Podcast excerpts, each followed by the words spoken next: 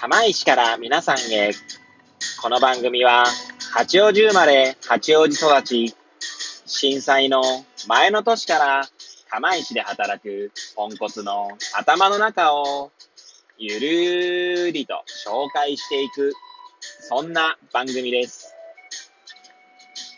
はい、皆さんいかがお過ごしでしょうか？変な髪型をしたポンコツ薬剤師こと町田和俊でございます。はい。というわけでですね、今日も気軽にゆるりとおしゃべりしていきたいと思います。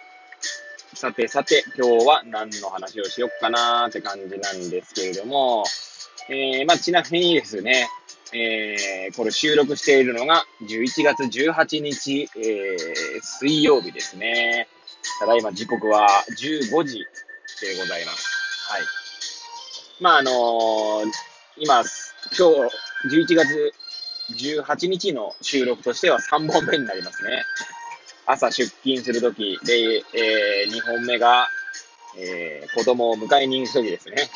今日はほあ保育園がね、午前中だけだったので、迎えに行って、で、まあちょっと妻がですね、えー、息子のリハビリを終えて帰宅したので、えー、もう一度職場に行くというところで、えー、収録しております。はい。で、昨日の放送とか前回の放送ではですね、えー、息子が生まれる際に、まあ、NICU にね、えー、入ることになって、で、まあ、脳室周囲白質軟化症というですね、まあ、病気というか、まあ、障害というか、まあ、そういったものの、まあ、存在を知らされて、まあ、結構、その当時はですね、絶望とい、絶望とは、そうですね、私の気持ちで言えばかなり落ち込んでいましたね。っていう話をしましたね。なんでまあ、今日はその続きの話でもね、していこうかななんて思いますので、もしよかったら最後まで聞いていただければ幸いでございます。はい。で、まあ、きえー、前回の放送ではですね、毎晩、こう、涙を流してしまって、まあ、それを救ってくれたのは娘の存在だったって話をね、したと思うんですけれども、いや、もうその本当、毎晩泣いた時っていうのはですね、正直、なんで自分の子がこうなったんだろうっていう、いう思いでしたね。まあ、よくあるというか、まあ、そう、多分障害を持つ、障害を持つ子供の親は、まあ、大抵一度は思うんじゃないかな、なんて気は、まあ、もちろん全員じゃないですけど、まあ、そう思う人が多いんじゃないかななんて思いますが、はい。まあ、そういう気持ちでしたね。で、その時にですね、その自分の中でいろいろこう、まあ、いろんな感情が湧いてきてですね、正直その、自分自身その子供の将来を想像するとですね、本当に、まあ、苦しいというか、なんだろうな、結局、子供の将来をポジティブに考えることができないかったので、当時は。まあ今はだいぶね、まあもちろん全く不安がないわけではないですけど、まあやっぱり子供ができるところを、まあ見ていこうと。まああとは子供のその日々のね、ほんの少しずつね、成長してるんですよ、うちの子もね。あの、その息子の方ですけどね。そういった日々の変化、そのできるようになる、ほんのちょっとしたことをにですね、私自身、すごい、なんだろうな、嬉し、そういったことを見ることがすごい嬉しいですし、まあそういうふうに変わってきていますね。はい。ただ、当時はですね、えー、前回申し上げました通り、まだ息子が入院というかね、病院にいてですね、その近くにいないので、なおのこと不安が募ってしまうっていう状態だったなと思いますね。そんな苦しさを自分の中でこう、要は結局ネガティブな発想しかできなかったので、で、その時にですね、まあ、正直今思えば医療従事者としては、まあ、失格だと思うんですけれども、自分自身ね、失格だと思うんですけど、あの、こんなに苦しい思いするぐらいだったら生まれてこなければよかったんじゃないかっていうふうに思ってしまったこともあります。はい。ただそれを思った瞬間に、なんだろう、その、そう思ってしまう自分自身の、なん弱さとか、本当に自分自身に対して、なんてダメなんだ俺はって思ってしまってですね。まあ、そう、本当に、今それ以降はそんなことは一度も思ったことはないですけれども、はい、そんなことも思いましたし、あとはですね、まあ、薬局で働いていてですね、障害を持つ人と接する機会もあるんですけれども、あの、あとはまあそう、障害ということに対してですね、まあ一応、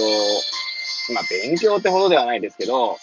まあ知ったつもりになっている自分に気がついたっていうことがありますね。どういうことかというと、正直その時、その息子が NICU にいて、そしてさらに脳室周囲白質軟化症で、将来的に脳性麻痺になる可能性が高いっていうことを知らされた時から味わったその、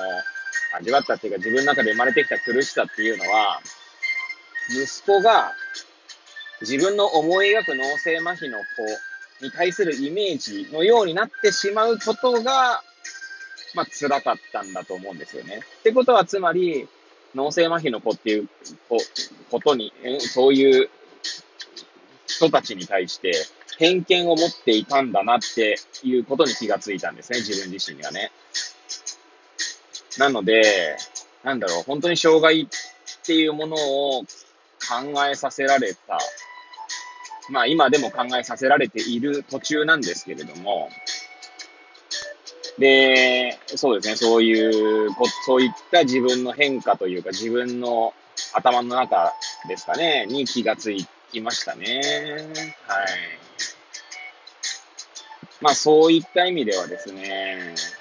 まあ息子の存在っていうのは、あの、なん自分自身にとっても、あの、なんだろうな、大きな存在だなとも思いますし、ですね。なんかまああんままとまんないですけど、まあそんなことを思った次第でありますね。ただまあ今はですね、毎日あの一緒にいてですね、えー、先ほども言ったように、息子のほんのちょっとした変化。例えば、えー、まだ生後1歳になるんですけれども、まだ寝返りとかもできないんですね。あとは首も、まあ、安定してきて、一応座ってるようです。座っていないような状態っていうことでですね、当然腰も座っていないんですけれども、そんな中ですね、まあそのリハビリの一環で寝返りの状態にしてこうキープしたりとかするんですけど、まあそれがだんだん安定してきてるなとかですね、あの首がすごいこう、なんだろうな、正中線って言って、真ん中のところですね。真ん中のところってすごい、あの、うまく説明できませんけれども、ブレがない状態をキープできてる時間が長いなとかね。あとは結構、手がですね、こう握り拳を作ってしまいがちになるんですよ。しかもその、なんだろうな、親指がこううまく開かなかったりとか、まあそれはその神経的な問題なんだと思うんですけど、それがこう手が開くようになってきたなとか、あとは、プレイマットってわかるかな？プレイマットっていう、まあ、おもちゃというかですね、あるんですけれども、プレイマットに寝かせているとですね、そこにぶら下がっているおもちゃにですね、すごい興味を示すようになってきてるなとかですね。まあ、本当にですね、そういったちょっとした変化が嬉しいんですよね。それを見れるっていうことが。うん。で、まあ、あとはこう、絵本とかね、読むとね、すごい笑いますし、あとはこう、うん、そうですね、そういった日々の、こう、息子の笑顔には本当に救われてますし、幸せを感じている日々ですね。なんか、片言になりましたけど、はい。そんな感じですね。まあもちろん、ね、この先もいろいろなことが起こるんだと思いますし、はい。ただまあ、あの前向きにというか、あの家族でね、話し合いながらだろうし、えー、そして、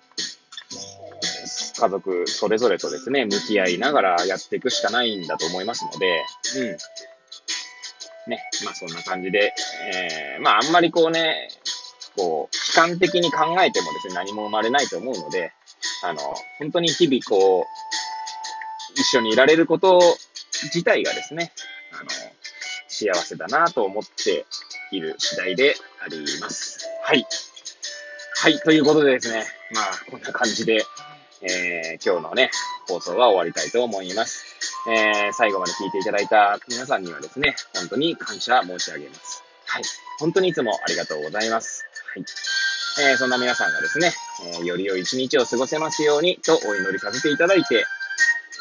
今日の放送を終了したいと思います。それではまた明日皆さんお会いいたしましょう。さようなら。